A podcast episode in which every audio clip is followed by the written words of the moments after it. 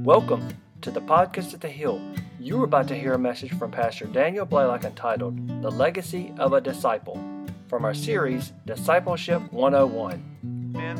Amen. Psalm seventy-eight is our text today. And again, a special honor and appreciation today to our senior adults and our grandparents for all that they do to love us and, and show God's love to us today. It's a special day for us at the Hill every year. Amen. Nine-year-old girl has written this basic description of a grandmother, and it quickly became a classic and went viral, as we would say today. She said, a grandmother is a lady who has no children of her own. She likes other people's children. A grandfather is a man grandmother. Glad to know that. He goes for walks with the boys, and they talk about fishing and tractors and stuff like that. Grandmothers don't have to do anything except be there. They're old, so they shouldn't play hard or run. It is enough if they drive us to the market where the pretend horse is and have lots of quarters ready to make it run. Or if they take us for walks, they should slow down past things like pretty leaves or caterpillars. They never say, hurry up, like our parents do. Usually they are fat, but not too fat to tie kids' shoes. They wear glasses and funny underwear. And some of them can even take their teeth out. They don't have to be smart, only able to answer important questions like why dogs hate cats and how come God isn't married. They don't talk baby talk like some people do because it's hard to understand. When they have, when they read to us, they don't skip pages. Everybody should try to have one, especially if you don't have television, because grandmas are the only grown-ups who have still got time. Amen. Today in Psalm seventy-eight, it's a great psalm, and it is written about grandmas and grandpas. It's written about senior adults and people in one season of life who are charged by God with the high calling of sharing their legacy and heritage of faith with the upcoming generations. Amen? And we won't read the whole psalm. It is long, but if you would like to read it, I would urge you this afternoon, if you have some time alone, sit down and read the whole psalm. It's a wonderful history of the people of Israel and how God uh, brought them through. And Asaph, who wrote this psalm, his burden was he wanted to make sure that his generation, his children and grandchildren, knew what God had done from the time of Moses up to the time when he lived, the time of David. And so the psalm sweeps you through from the days of Moses to the days of David, and it gives you the big scope and picture of what God had done and was doing for his people. It's a great psalm. We will only read the first eight verses, the opening stanza. So if you have your Bible, that's where we'll be today. We're in the middle of our Back to School Discipleship one oh one series. We've covered a lot of ground talking about what does it mean to follow and obey Jesus as his disciples. We've learned about the calls of a disciple to dwell in his presence, declare his message, and demonstrate his love. We've talked about the marks of disciples, that they're called and committed and totally consecrated to God. We talked last week about the contributions of disciples, their time, their talent, their tithe, and how they invest in the work of God as the Lord prospers them and blesses them. Well, today we're going to talk about the legacy of a disciple. Say that with me. The legacy of a disciple. You and I have been given today a sacred trust to guard. Psalm seventy-eight explains it to us. Hear the word of the Lord. Give ear, O my people, to my law. Incline your ears to the words of my mouth. I will open my mouth in a parable. I will utter dark sayings of old, which we have heard and known, and our fathers have told us. We will not hide them from their children, telling to the generation to come the praises of the Lord, and his strength, and his wonderful works that he has done.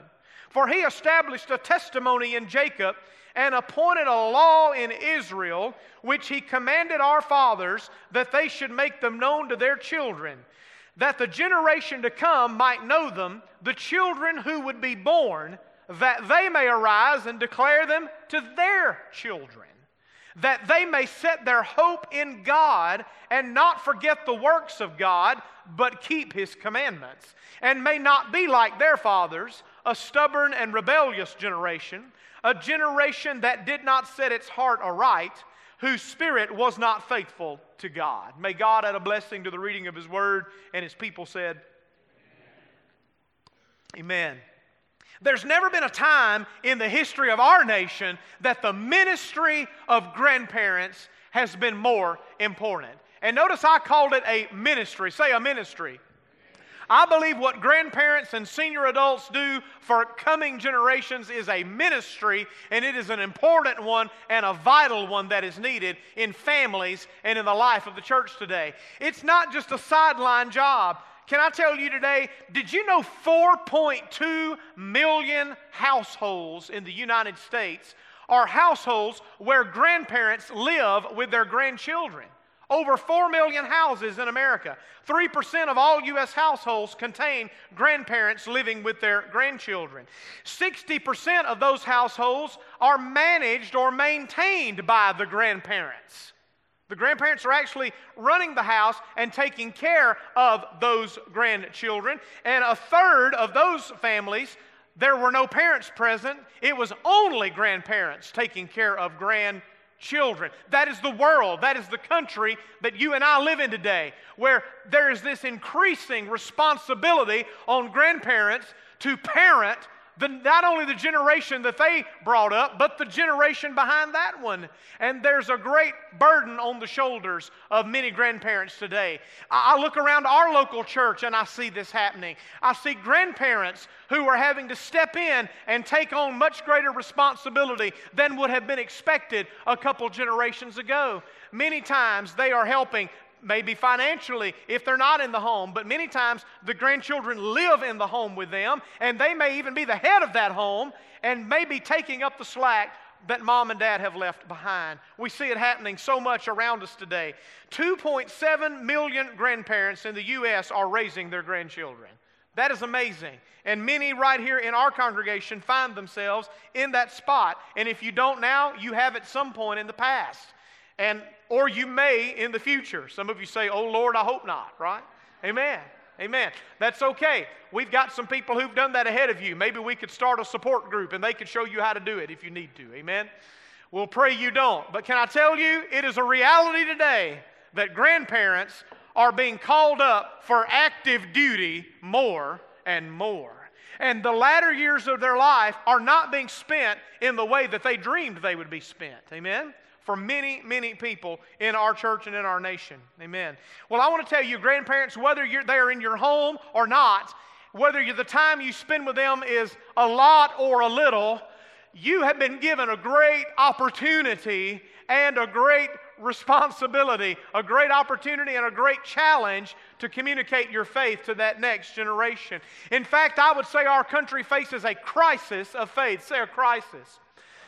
In, in the Chinese language, words are built by putting characters together. Word, other words come together to make new words. And in the Chinese language, the word crisis is the word opportunity and danger written right beside one another.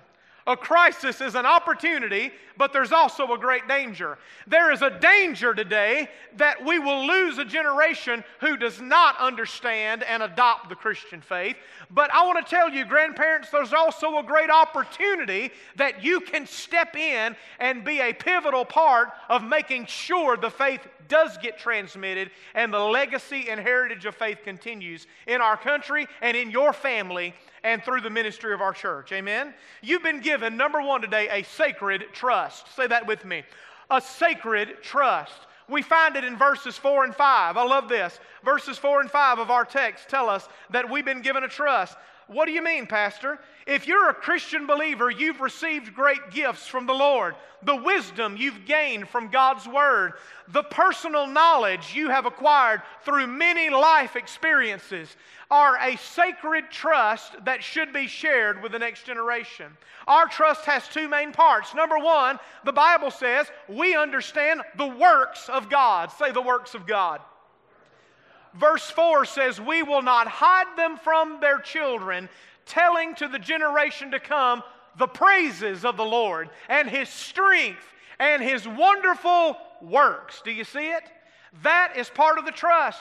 We understand, we have witnessed and seen these things. Now listen, the psalmist here is not just writing about things he's read about. He's not just talking about things he read in the Bible. He's not just talking about stories from the time of Moses. He is actually talking about things he lived and experienced, things he saw.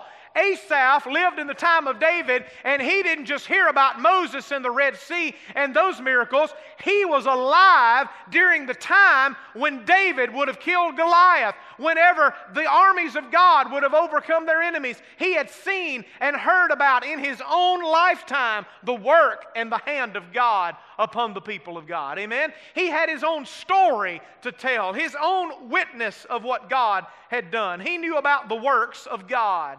Asaph spends most of the rest of this psalm recounting the history of Israel, telling the story of God's people. Can I tell you today, Christian, you have a story. Say a story. You have a story to share, a story to tell, and your story matters. Your story matters. God has brought you through great trial and difficulty, and that is part of your story.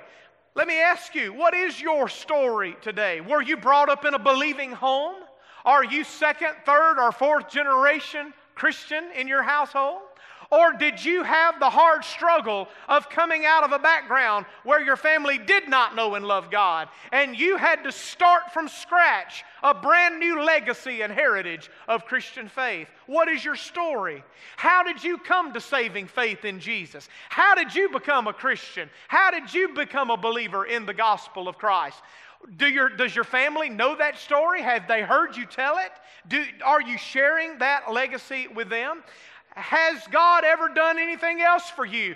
Do you have stories of how God healed your body or provided financially for you when it looked like things weren't going to, uh, the, the, the, there was more month than money at the end of the calendar page? Has God ever come through for you financially? Have you ever shared about that? Does your family know your story? What are the many dangers, toils, and snares God's brought you through? What are the trials and temptations that you've overcome?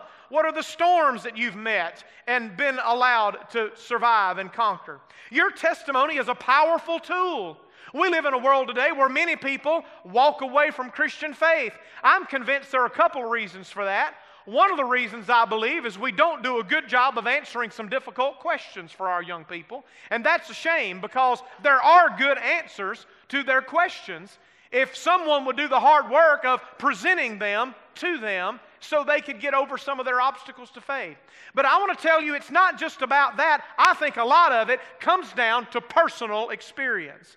Our young people need to hear and know your story of faith. They need to hear and be able to trace in your personal testimony the hand and the finger of God at work in your life. Amen. The best version of the Bible they'll ever have is the version of their mom and dad and their grandma and grandpa. Amen.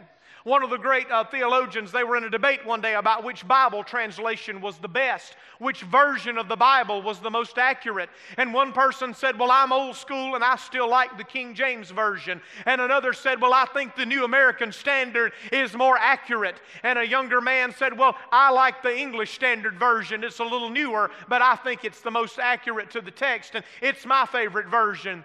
One old man in the corner said, well, I liked my mama's version best, because her way of translating the Scripture into real life always made the meaning plain to me. I want to tell you, that's the kind of Bible versions we need today. Paul said, you are living letters, living epistles, read and known by all men. Men and women who will never read the Bible will hear your story and observe your life. Amen? And sometimes we need to just tell our story. I love it. In John, in John nine, that's exactly what the blind man did. The Pharisees hemmed him up in a corner and began to ask him all sorts of theological questions about Jesus. We think this man that healed you is a sinner. Do you know if he's a sinner or not? Tell us about him. And the Bible says the blind man said, I don't know if he's a sinner or not. The last I checked, the sinner couldn't open the eyes of the blind. I've never even heard of anyone healing a man born blind. whether he be a sinner or not. And, and, and they ask him all these questions. And finally the man says, why don't you go ask him yourself all these questions? And finally he ends the argument with this. They, they ask him one more time about the man who healed him. And he finally says, whether he's a sinner or not, I do not know. All I know is this, I was blind and now I can see. Amen. A man with an experience is never at the mercy of a man with an argument. Amen? Amen. I was sharing with our group, for, for our new members group uh, recently, and I said, you know, one of the reasons I'm a Christian, and the main reason that I am a Pentecostal Christian, this stripe of Christian, is because I've seen and experienced too much to be anything else. Uh, it's not just that I believe the Bible, although I do believe the Bible. It's not just that I believe the history, that Jesus really did die and rise from the dead. I believe that with all my heart. But I want to tell you, part of the reason that I believe in, in what I believe is not only that, not only the history, not only the Word, but it is the works of God. Say the works of God. I've seen Him work. I've seen Him move. I've seen Him do things that are completely inexplicable any other way. Amen. I've seen God heal the sick. I've seen God drive out demons from people that were hopelessly bound by addiction and bondage. I have seen God do miraculous things. I've seen Him do it right in front of my eyes. I'll never forget, as long as I live, sitting on an organ bench one night playing at the close of a service whenever a little lady in our church came down and she'd worn a built-up heel her whole life and one of her shoe heels was longer than the other. And that night she came down for prayer and an evangelist sat her in a folding chair, took off her shoes and put her legs in the other end of that chair and walked up and tapped her leg that was shorter than the other one and said, in the name of Jesus, grow. And I watched her leg come out about two and a half inches, and when it got level with the other one, he touched her leg and said, stop, in the name of Jesus. And she walked out carrying her shoes in her hand because they didn't fit anymore, because she didn't need them anymore. And I think, glory, I held the same C chord for about thirty-five seconds with my mouth wide open. Just amen. Why are you part of a spirit-filled church? I'm ruined for anything else. Anybody who wants to tell me God doesn't still do amazing things, you came too late. I'm sorry, you got me too late in the game. Amen. I've seen too much. I've seen too much. Amen. I've walked out of camp meeting services with empty wheelchairs and, and walking sticks littering the front of the building and people not having to come back and get them a few days later either. I, I've seen the hand of God work and move. I tell you what else I've seen that impresses me even more. I've seen drunk people get sober. I've seen drug addicts get clean. I've seen men who beat their wives and abuse their children get straight and filled with the love of God and turn into the best husbands and fathers that you could ever imagine. I've seen the works of God. I've seen the power of God displayed. Are you, do you have stories? I hope you have stories. Are you sharing them? Have you ever told them? You've got a story to tell. You've seen the works of God. Say the works of God. Number two, we've got the Word of God. Say the Word of God. Not only do we tell what we've experienced firsthand, but we tell what we know to be true on good authority. What you and I have in our hands today is the Word of God. Reliable eyewitnesses to the death and resurrection of Jesus wrote down their experiences for us. And we can trust that they are accurate and true. Why? Because they gave their lives and suffered to the point of death rather than deny these things were so. Amen. The resurrection of Jesus changed eleven men who were cowards and quaking in their boots into mighty evangelists of the gospel because they knew that Jesus had died and rose again. And they didn't fear death because they'd seen Him come back from the dead. And it, the story's true. We not only have the works of God, we have the Word of God. Verse five says, for He established a testimony in Jacob and appointed a law in Israel, which He commanded our fathers that they should make known to their children. Verses one to three, Asaph says, I'm going to recount to you not only the works I've seen, but I'm going to tell you the Word of God that I know to be true. Verse one to three, he says, "Give ear, O my people, to my law. Incline your ears to the words of my mouth. I will open my mouth in a parable, and I will utter dark sayings of old." I love that phrase. Dark sayings of old. Now, when I read that phrase, I often think, well, that must mean things that are difficult to understand. But that's not really what the word, what the phrase meant originally.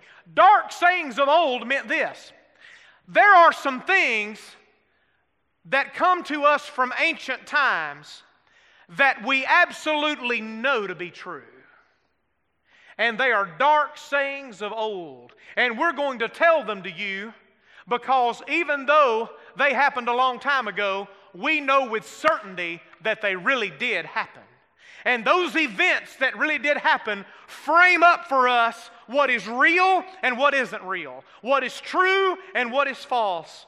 And so Asaph says, we want to frame up for you what is real and what is not. And it starts with some ancient stories that have come down to us. Stories like God rescuing his people from Egypt. God revealing himself to them on a mountain and giving them Ten Commandments. God bringing them into their own land and establishing them there. God sending his son to that group of people, dying again and establishing his church to carry the message to the world. Some things of old.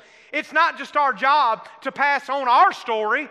It's our job to pass on God's story, the story of the Word of God. We're called to make sure our children know God's moral law. Do you notice it there? He says, "Give ear to my law." Say, "My law." There are some moral truths we're commanded to pass on and share with the next generation what is right and wrong, and that God alone has the sovereign right to decide what we may and may not do. And it's not open for debate, and it doesn't matter how the Congress votes on it. God doesn't change his law. He has said what and established the boundaries for us, and whenever you stand before him on the last day, he's not going to go by anything but what he said. Amen. So we better be aware of what he said. How many of you like to know what's on the test before you sit down and open the booklet? Amen? Amen. I want to know what's on the test. Well, when you stand before the Lord, here's what's on the test. God's law. This is how we are to live. His moral principles are binding on us. We're called to make sure that our children know what sin is and that they know they are sinners who have committed sin and broken God's law, and that they understand there is only one remedy for sinners like us, and that is that God sent his Son who passed the test we could never pass and made a perfect grade and signed our name on the top of it in his own blood so that we could be forgiven and we could be made right with God when we trust in his death and resurrection and take him as our own Lord and Savior. Amen. You and I need to make sure they understand that Jesus, who died to save them, has earned the right to be their commander, their Lord, their master, and to command them to live lives that honor his authority. We're called to make sure they understand the work of the Holy Spirit and how he can enable them for purity and empower them for purpose in this world to live a life that honors and pleases God. Our attitude ought to be that of Asaph in verse eighteen. In verse eighteen, he says it this way. In fact, I want you to read it with me if you've got it there. Read it with me. "O God, do not forsake me until I declare your strength to this generation, your power to everyone who is to come." That was his mission. I want to make sure that I pass on what I've received to the next generation. It is a sacred trust. Amen? Our legacy is not a treasure that we possess. It is a heritage we pass down. And that brings me to my second point this morning. Not only is it a sacred trust, there's a serious task. Not only do we have and hold these things, and not only are we to guard and keep them, we are to share them. We are to communicate them. We are to make sure the baton is successfully passed to the next generation. One of the hardest moments in Olympic history was when the U S team thought they were winning, only to realize that the girl ran right past her successor, and the other one took off running only to get five hundred yards down the pike and realize she did not have the baton in her hand. She was running the race, but she had not grabbed the baton from the previous runner. I want to tell you, you and I are at a critical juncture point like that in the United States of America. It is imperative that there is a handing off, a passing down of the baton of faith and legacy and heritage in our country. Amen. We, what, what does that look like, Pastor, this serious task? Well, number one, we must share the message. Say, share the message. There's this sharing that has to happen with our younger people. Our text is very explicit that God intends for us to share with the next generation the testimony of His works and the content of His Word. Verses five and six say it this way, that they should make known to their children that that generation to come might know them and the children who would be born, that they may arise and declare them to their children. This is the task before us. The Bible gives us uh, uh, commands of this. Exodus ten, he says it this way. The Lord said to Moses, go to Pharaoh. I have hardened his heart, the hearts of his officials, so that I may perform these miraculous signs of mine among them, that you may tell your children and your grandchildren. Do you see it? That you may tell your children and your grandchildren how I dealt harshly with the Egyptians and how I performed my signs among them, that they may know that I am the Lord. Deuteronomy six, hear, O Israel, the Lord your God, the Lord is one, and you will love the Lord your God with all your heart, soul, mind, and strength. But he follows it with this commandment. Not only are you to know it, not only are you to love him, but look at verse six. And these words which I command you today will be on your heart, and you shall teach them diligently to your children. How do you do that? Well, he tells us how to do it. Look at what he advises. You shall talk of them when you sit in your house, when you walk by the way, when you lie down, and when you rise up. You will bind them as a sign on your hand. They shall be as frontlets between your eyes. You shall write them on the doorposts of your house and on your gates. Church, parents, you get about thirty or forty thousand hours with your kids, and we get uh, just a few hundred hours with your kids every year in the church. That's the reality. If there's going to be a successful transmission of the Christian faith, it's going to have to happen not only when we're gathered here on Sundays and Wednesdays. It's going to have to be happening at home. It's got to happen in our living rooms and our bedrooms. There has to be time when this life-on-life transfer is happening. You've got to guard your time with your family. You must guard it.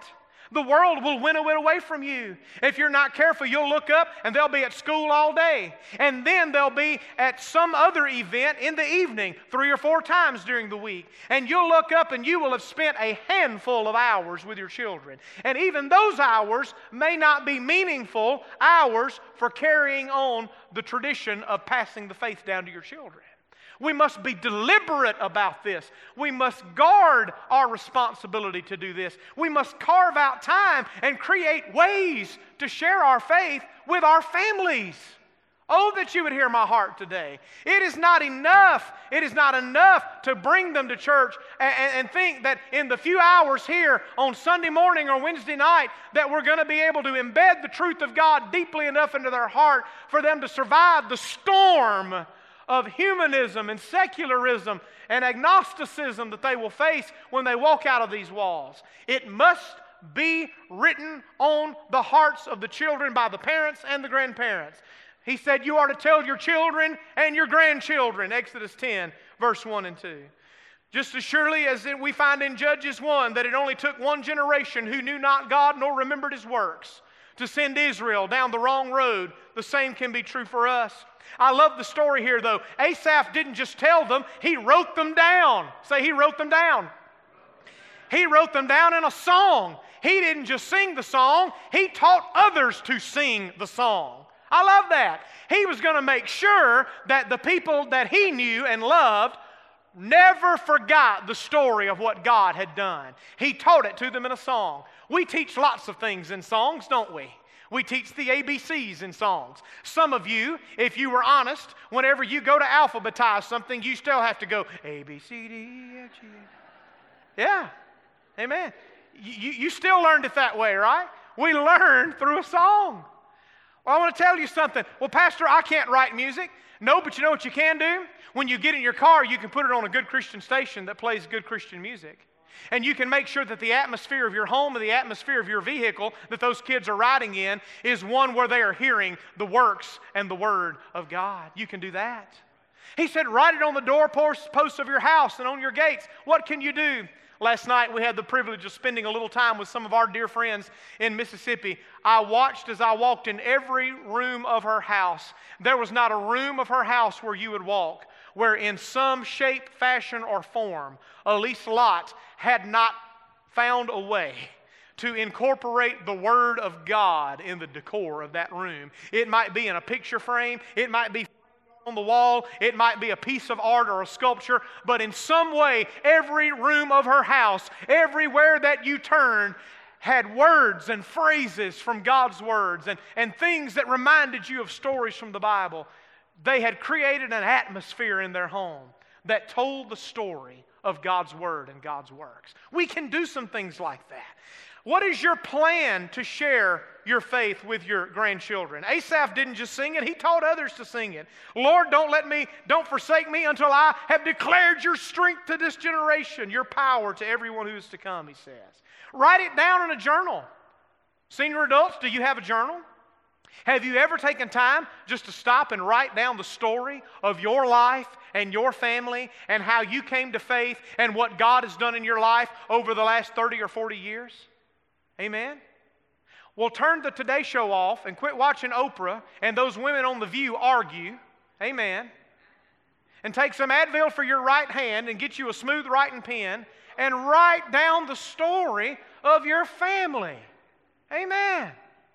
Or, or type it out if you prefer that. Amen. You say, oh, Pastor, I can't do that. Well, you know what? Every one of your grandkids have something in their pocket that will do a wonderful job of recording you. Invite them over and say, I want you to videotape me for about thirty minutes, and I want to tell the story of our family and how we became Christians and why we walk with God and what God has done to preserve our family over the last twenty or thirty or forty years.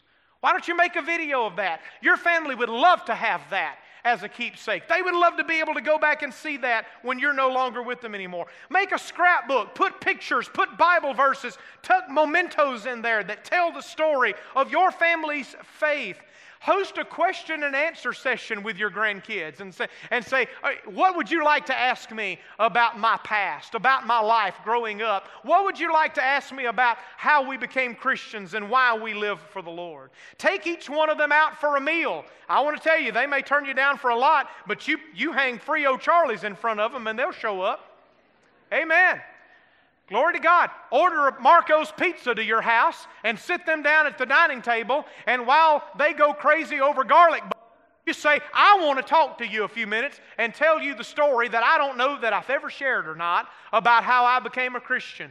Pass down the legacy. Share the heritage. Share your stories. Tell the things you've seen God do. Years ago, Um, Mitchell Toll, he's senior pastor of Man of War Church of God in Kentucky. He's all, most famously known as an artist. He has done portraits, watercolor portraits, for many of the presidents and the U S Army generals down through the years. He also has done great works for Alex Haley, the author of the Roots series, the book and the movies, that recount the story of Alex Haley's family from the time of slavery to modern times. And it was very important to Alex Haley that he did the work of unearthing their family story so that his children and grandchildren had a sense of history and they knew who they were. They knew they where they were going because they knew where they'd come from. It was, it mattered to him very deeply. When he built a new house in California, Alex Haley fell in love with the work, arts, work of art by Mitchell Toll, and he didn't want to buy a print. He wanted to buy the original, which is quite a bit of money. He actually sent someone and walked in and looked at multiple pieces of art and said, I want to buy every one of them, and I want the original.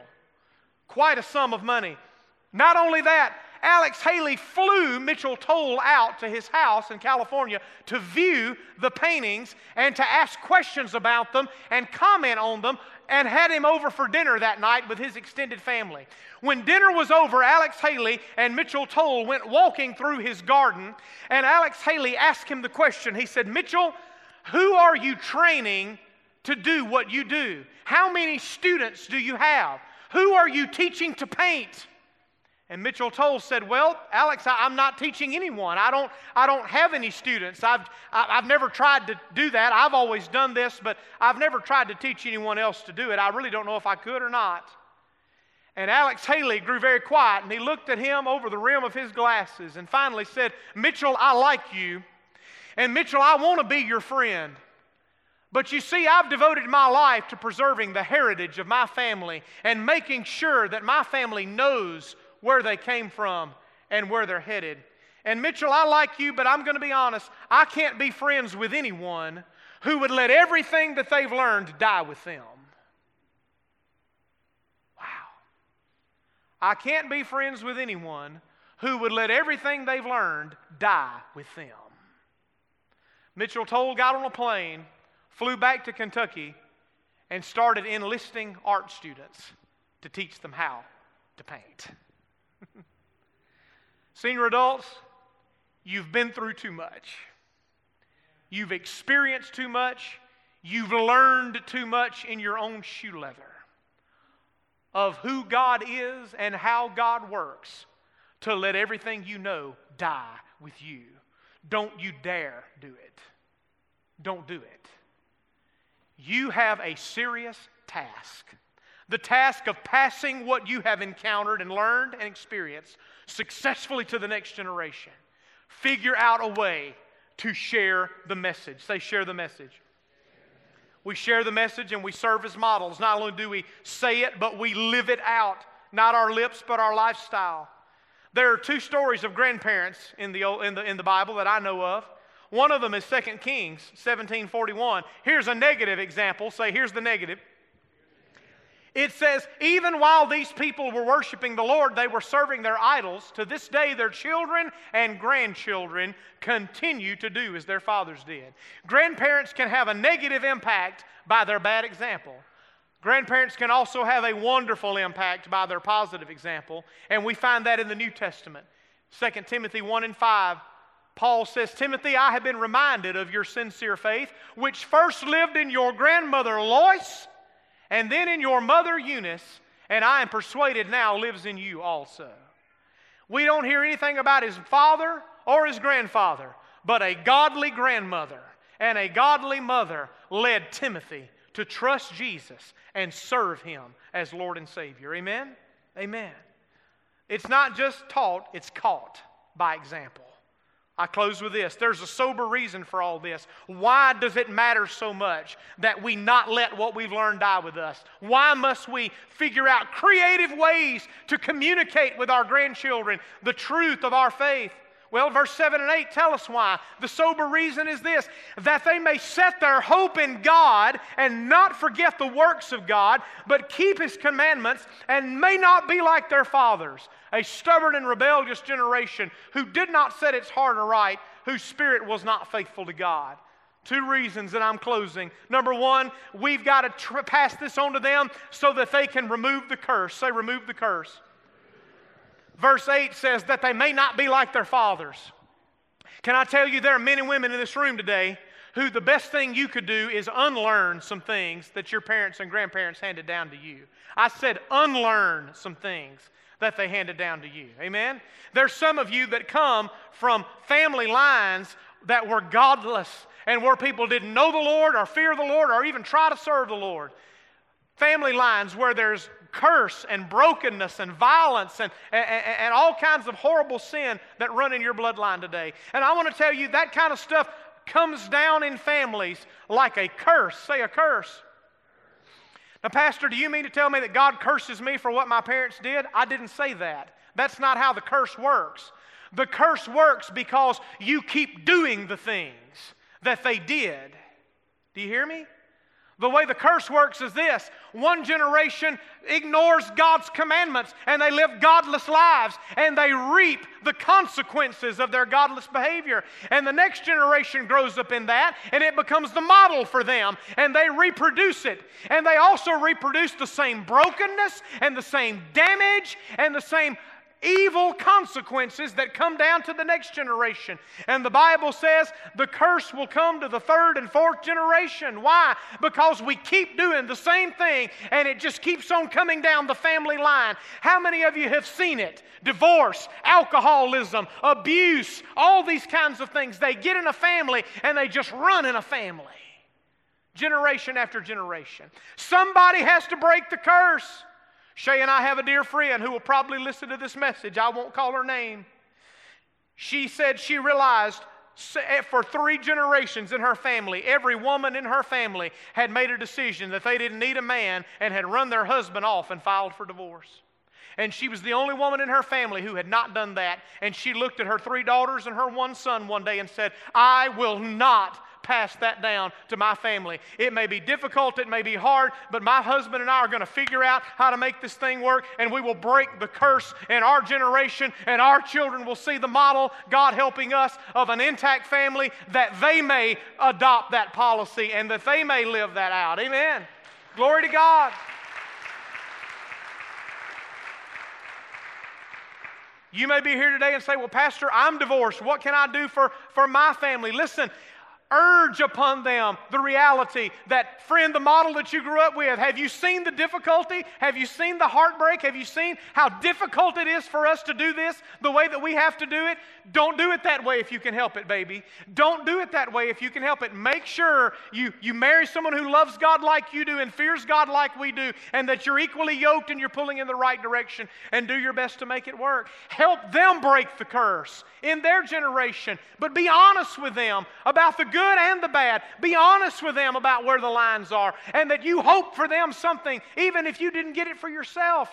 I won't, I don't want what I have for my kids. I want better than what I have for my kids. Amen? And communicate that to them. Let them grab hold of that reality. I want you to be the ones that break the curse, and I want you to have an intact family so that you can enjoy the blessing and the gift of that. My uncle was raised in a home marked by alcoholism and addiction, and so he made the decision when he married as a young man, he would not allow alcohol to come into his home. He would not allow a six-pack to bake it into his refrigerator, because he had seen what it did, and thank God he stepped up and said, my family may have done this, but I will break the curse in my house, in my generation, and alcoholism will not be the legacy that I pass on to my children, even though it was the legacy handed down to me. I will break the curse. Say, break the curse. When my father was still in the womb of his mother, my grandmother, his father walked out and left him at the height of the Great Depression. It was the first family he would abandon, but not the last family he would abandon. Of seven children, two families of seven and another of two. My grandfather got around, didn't he? Yes, he did. Sixteen children in all. I don't know how many of them he actually cared for or raised on my daddy's side. My daddy grew up hearing the stories of that. My dad could have very well been a casualty of his upbringing. But my dad fell on a Pentecostal altar on a Tuesday night and prayed through to the Holy Ghost before I was born. And that changed everything for my family going forward. And the day that I was born, my daddy looked down into my eyes and lifted me out of an incubator and said, God, as long as you put breath in my body, he'll have a daddy. And I'm forty-one years old, and I've still got a daddy. And not only do I have a daddy, my children have a daddy, and my children have a granddaddy. Amen? Because Wayne Blaylock said, I will not reproduce what was handed down to me. I will break the curse. It will stop with me. It will not go on down the line. I will not sow this into the future of my family. I will raise my family to love and to fear the Lord. Break the curse. Break it in your generation. Don't let it go another one down the line. Help your kids break things that have come down the line. You can't help what somebody else did to you, but you don't have to give a repeat performance. Stop rehearsing the failures of your own life. Just because somebody dropped you off somewhere doesn't mean you have to take mail at that address. You don't have to stay there. Start a new legacy of godliness. Break the curse and pass down the blessing. We do this because we need to remove the curse, and number two, they need to receive the blessing. Say, the blessing. Verse seven, why is this so important? The psalmist says, he said, we are to do this because, he said, we're to do this, that they may set their hope in God, that they may not forget the works of God, but keep his commandments. Why? Because if they'll hope in God and they'll walk in the ways of God, they'll receive the blessing of God. Amen. Can I tell you, God says the curse will be to the third and fourth generation. And after that, God in His mercy shuts it down and finds a way to break it. Either that family line usually plays out, or somebody in that family line meets God and they break the cycle and it starts over. But can I tell you what else He said in Deuteronomy? He said the curse may go to the third and fourth generation before God finds a way to shut it down. He said, but my mercy is for a thousand generations of those who fear me. God limits the effects of the curse. Say amen. Thank God.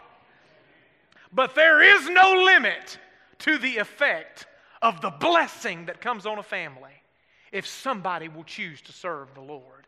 The impact of one godly person can be felt, the Bible said, a thousand generations down the line. Oh, that's wonderful. That's wonderful. He will remember His mercy to a thousand generations of them that fear Him. There is a divine blessing that comes on us when we walk in the fear of the Lord. Blessed is the man, blessed is the man that walketh not in the counsel of the ungodly, nor stands in the way of sinners, nor sits in the seat of the scoffer, but his delight is in the law of the Lord, and in His law he meditates day and night. He will be like a tree planted by rivers of water, who brings forth his fruit in its season. His leaf also shall not wither, and whatever he does shall prosper. The ungodly are not so, but are like the chaff that the wind drives away. Therefore the ungodly will not stand in the judgment, nor sinners in the congregation of the righteous, but the Lord knows the way of the righteous. The Lord knows the way of the righteous, but the way of the ungodly will perish. There's a blessing. Blessed is the man who walks. Psalm twenty-four, he says, who will ascend the hill of the Lord? Who will stand in His holy place? He who has clean hands and a pure heart, he who has not lifted up his soul to an idol, nor sworn deceitfully, he will receive blessing from the Lord and vindication from the God of his salvation. What did Jesus say? He said, blessed are the poor in spirit, for theirs is the kingdom of heaven. Blessed are those who mourn, for they will be comforted. Blessed are the meek, they'll inherit the earth. Blessed are those who hunger and thirst for righteousness, they will be filled. Blessed are the merciful, they shall obtain mercy. Blessed are the pure in heart, they will see God. Blessed are the peacemakers, they'll be called the sons of God. Blessed are those who are persecuted for righteousness' sake, for theirs is the kingdom of heaven. Blessed, blessed, blessed. And that blessing doesn't stop with us. It is a blessing that gets passed down in our family line if we will walk in the ways of God and train them to walk in the ways of God. Oh, Lord, help us. Why is it so important that they may set their hope on God and walk in His commandments, that they may hope in God and not forsake the works of God and keep His commandments? That's why it matters so very much. Stand with me all over the Lord's house today. Dear senior saint, maybe you're wondering why God hasn't called you yet, why God hasn't retired you and brought you to heaven. Maybe it has something to do with the calling on your life still to pass down the legacy of faith to the next generation. You see, God is not going to let you leave until you have told your children and your children's children the works of the Lord, and you have declared to them the goodness of God. Amen. Some of you say, well, I'm going to hold off because I want to stay here a while longer and I'm not going to finish that assignment just yet. No, we know better than that, don't we? The reality is the clock is ticking for all of us. And what we do, we must do quickly, because even if you're around longer, they may not be listening later. But if they're listening now, take the time and make the investment to write on their hearts the works of God and the Word of God. The Word of God that you've learned and the works of God that you've seen and experienced. Amen? Amen. Oh God, do not forsake me until I have declared your strength to this generation, your power to everyone who is to come. What about the children and the grandchildren who are here today? Take up the mantle of godly faith and Christian heritage from your grandparents. Walk in it. Make it your own. Adopt the faith as your faith. In every generation, there must come this transitional moment where the next generation says, this isn't just the faith of my fathers and my mothers. I don't just believe this because it, mom and daddy believed it or grandma and grandpa believed it. I believe it because I have done the homework and I have convinced myself in my own mind that God's Word is true.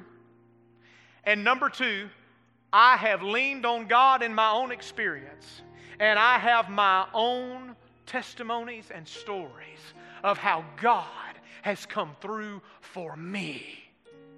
And nobody can talk me out of it because I was there and I know what He did when He did it for me. Amen. What's your story? You've got to have a story. Share your story. Adopt the faith. Make it your own. Remove the curse. Break it. Receive the blessing today. Every head bowed for a moment before we leave. I know you're ready to spend time with your grandparents and parents today. Take them out to lunch. Or maybe they're taking you out to lunch. I don't know how that works. Amen. Let's pray.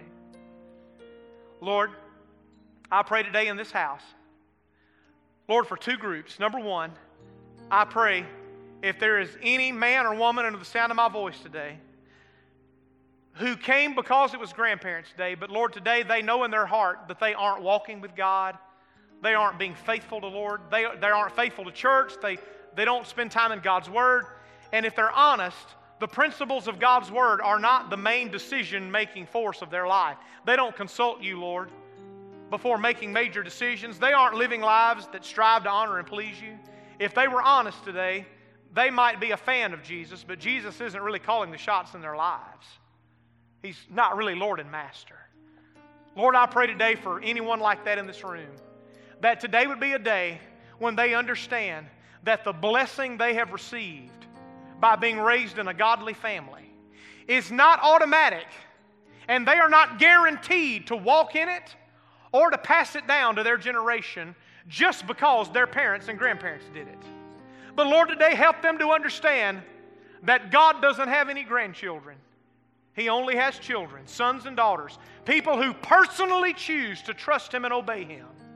And Lord, I pray today that anyone like that in this room would make the decision today, standing here with their loved ones, to say, it is time for me to draw my own line in the sand and make my own choice to trust Jesus, to serve God, and to follow Christ as my Savior and my Lord, not just trust Him as my rescuer from sin, but to direct my life according to the principles of His Word. Lord, I pray that today would be the day they make that decision right now, right where they stand. Lord, I'm done. I'm crossing the line. I am going to become someone who adopts and passes on the legacy of blessing and keeps the curse at bay in my family as much as I can by keeping out wrong choices of sin that lead to brokenness and damage, both for me and for those who come after me. And finally, Lord, I pray today for moms and dads, grandparents and grandparents who are worried today about subsequent generations who may not seem to be following the Lord. Lord, I agree with them in prayer that you would reach in and rescue and save and draw back to yourself these young men and women, that they might walk in the paths they were raised to walk in, that they might rediscover the paths of righteousness that they were trained up in, and that they might desire to know and serve the true and living God and His Son, the Lord Jesus, the only Savior from sin. Lord, grant it. Grant it today in Jesus' name. If you're here today and you don't have a home church, a good way to get started in passing on a legacy of faith is to get plugged into a family of believers. And I urge you to do that. And if you don't have one, we're not the best one, but we're not the worst one either. Amen. Come join us. Come join us. I believe we're the best one around here. That's why I'm part of it. Come be part of our local church. Come plug your family in here. You need a tribe to help you live out your faith and pass it on successfully. Come and join us. Amen. Come plug in and be part of us. Amen. Surrender your life to the Lord. Plug into a local church. We will help you live a life that leads to blessing and wholeness and breaks the curse of bondage in your life today. Amen. Amen. Amen. One more time. One more time. Every head bowed. I, I, I feel a, I, I feel this in my spirit. If you're here this morning and you're not right with the Lord and you want to say, Pastor, remember me in this closing prayer, I want you to pray for me. If you're here and you'd be honest enough to say, my heart is not right with God, and I need to do some work in this department. I need to mend my relationship with the Lord. I need to return to God, the God of my youth, the God of my childhood, the God of my upbringing. I'm not walking with Him. I need to come back. Pastor, pray for me that I will make that journey back. I feel it. I sense it. The Holy Spirit's tugging at my heart to do so. Are you here today? Just slip up your hand real quick and say, preacher, pray for me. Nobody's looking but me. Just be honest with yourself. Thank you. Yeah, just being honest. Several today, yeah. I urge you today, find a quiet place if you need to. Get alone with God. Ask God to forgive you. Pray your way back into fellowship with Him. Then come plug in with both feet to the life of this local church. If you need to pray with somebody, come grab me. Come talk with me. Book a meeting with me. Whatever you need to do, we will help you figure out how to do this. It matters too much to not take action on it today.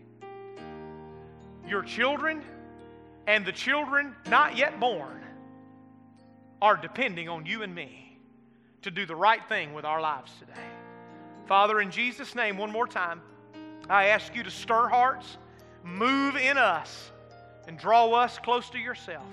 Help us fix what needs fixing.